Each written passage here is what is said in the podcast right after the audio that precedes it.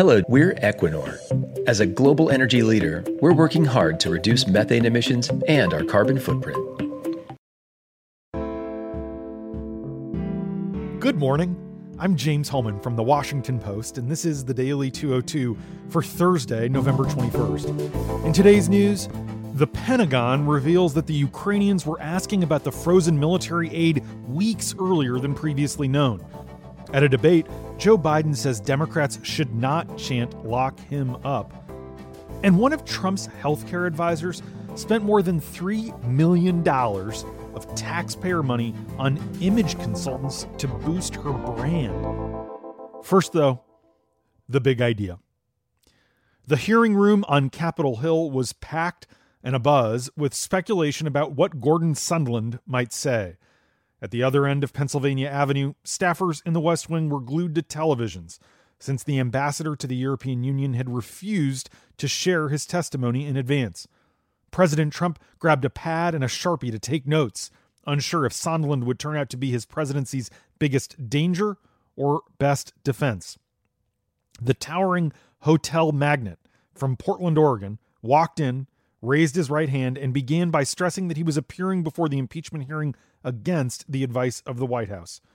But as Sondland warmed up, sometimes smirking, joking, and announcing casually that yes, there had indeed been a quid pro quo, it soon wasn't clear what gravity he saw in the moment. The political mega donor turned ambassador was almost nonchalant as he implicated the president and his top advisors, including the vice president, the secretary of state, and the acting White House chief of staff in a scheme, even a conspiracy, to coerce Ukraine. Sondland agreed amiably with Democrats that it was wrong for Trump to use his office to go after political opponents. He shrugged off denials from cabinet officials he named as they were read into the record by fuming Republican lawmakers. There was no somber rhetoric. He didn't talk about some kind of cancer on the presidency the way John Dean did when he flipped on Richard Nixon but rather Sondland spoke of Trump as a transactional businessman. The president wanted certain things from Ukraine, and vice versa. Sondland said he, too, a businessman, was just trying to fix some things for his boss that the president wanted fixed. He recounted, without a hint of remorse, using his perch as the U.S. ambassador to the European Union to pressure a foreign government to pursue investigations sought by the sitting U.S. president. Sondland also acknowledged reversing the testimony he gave under oath to Congress last month, chalking it up to a busy schedule that makes it hard to remember details. He said he simply forgot that he told a top Ukrainian official in September that the country needed to announce the investigations to see U.S. security assistance flow again. Still, since he had and was having to answer for it, there was nothing wrong with doing so, Sondland said. By the end of his seven hour testimony, Sondland emerged as a provocative but bewildering witness for the Democrats. Someone who affirmed their assertion that Ukraine policy was driven by Trump's insistence that the country launch investigations into his political rivals, but who expressed none of their outrage. At some points, he even appeared to be having a good time, Asked about a phone call in which he was overheard giving Trump an encouraging report about the pressure campaign, Sondland seemed amused when read back an account of having told Trump that the president of Ukraine loves your, and then another word for behind. Sondland said it sounds like something he would say, adding that he and the president communicate in, quote, a lot of four letter words. Told by a Democratic congressman that another impeachment witness the day before, Tim Morrison, had referred to him as the, quote, Gordon problem, the hearing room roared with laughter when Sondland responded that that's what his wife calls him, too. Sondland repeatedly said that when actions didn't add up, such as when a freeze was placed on U.S. military assistance without any official explanation, he presumed that the White House was leveraging the funds to get the investigations Trump wanted. Republicans used their time to try to poke holes in that claim, while he said it was abundantly clear to everyone that there was a link between the aid and the investigations, Sondland did acknowledge that Trump never told him directly that the aid was conditioned on looking in to Joe Biden. Sondland said everyone was in the loop, though, and it was a poorly kept secret, if a secret at all. He also said he can only offer limited documentation to back up his sweeping assertions because he doesn't take or keep notes and he said the State Department refused to allow him to access his emails, calendars, and text messages that would have let him recreate the meetings. Sondland said he spoke directly with Trump himself about 20 times, but he said he can't remember any details from most of those conversations. Republicans took turns reading statements issued by Energy Secretary Rick Perry and Vice President Pence, challenging Sondland's testimony in near real time. The ambassador sat still, smiling slightly, seemingly unfazed. Last month, Trump effusively praised Sondland as a quote, great American when the ambassador defended him and said he did nothing wrong. Yesterday, the president told reporters, quote, This is not a man I know well. Asked about this, Sondland seemed unperturbed. He chuckled. Easy come, he said. Easy go. And that's the big idea.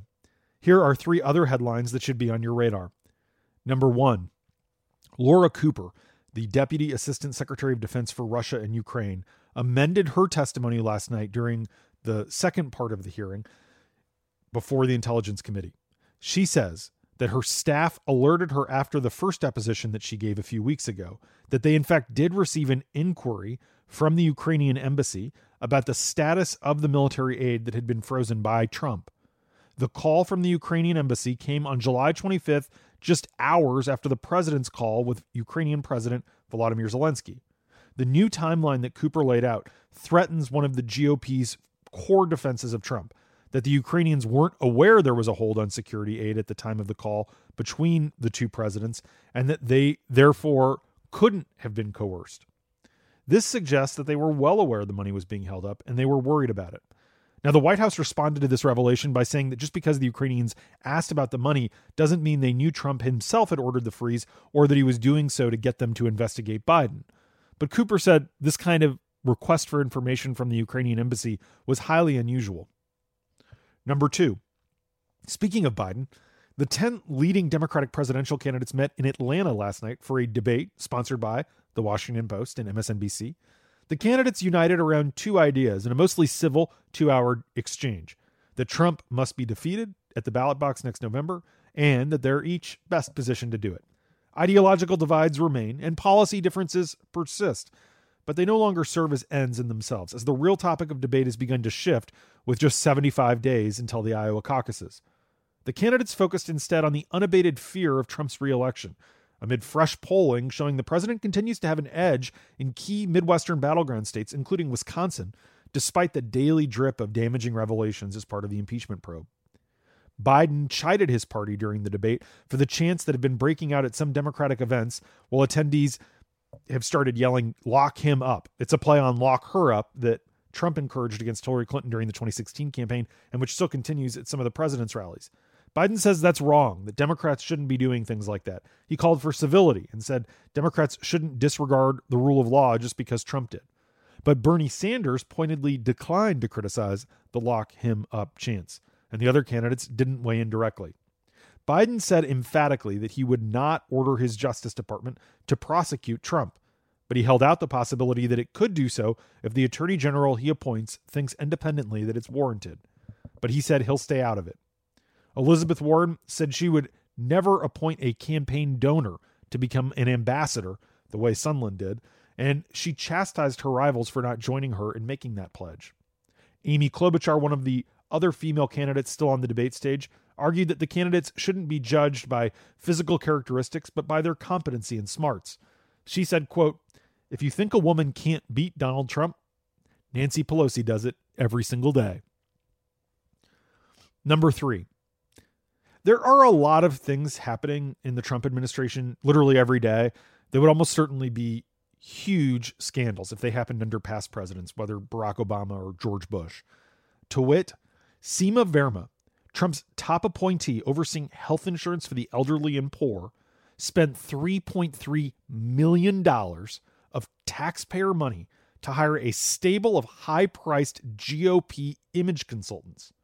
They tried to get magazines like Glamour to profile her and encouraged her to go to social events like the Kennedy Center Honors to boost her personal brand. Earlier this year, one of the outside consultants for Verma, who directs the Center for Medicaid and Medicare Services, sent an eight page, month by month blueprint to have Verma grant interviews to Women's Day and other magazines, to speak at prominent conferences, and to appear at Washington social events, including a list of them. That consultant, Pam Stevens, charged the government $310 an hour for her work. $310 an hour. What's amazing is that millions were being shelled out for this kind of advice as Verma spoke publicly about the importance of fostering self reliance among the nation's neediest and championed work requirements that could literally take away health coverage for millions of the poorest Americans who are struggling to get by. Verma has forged a far more partisan and outspoken brand for herself than her predecessors. Typically, CMS administrators are visible on Capitol Hill but focus on wonkish details of public insurance programs. But Verma is highly ambitious and she wants to make a name for herself. That's how she ended up using your tax dollars to hire at least two dozen strategic communications consultants. These GOP apparatchiks formed an extra governmental team that guided Verma, oversaw some decisions by career staffers, and attempted to elevate her profile in ways that ethics experts say go beyond what federal consultants not just are usually hired to do, but possibly beyond what federal contracting law allows. HHS ordered an end to the contract when Politico started asking questions about it back in April. Afterward, Verma apparently told multiple people that she wanted the contract restarted. Now, HHS's Inspector General is conducting a review of the contracts and the role of the contractors. The IG spokeswoman said they expect to finish a report by early next year. And that's the Daily 202 for Thursday, November 21st. Thanks for listening. I'm James Hohmann.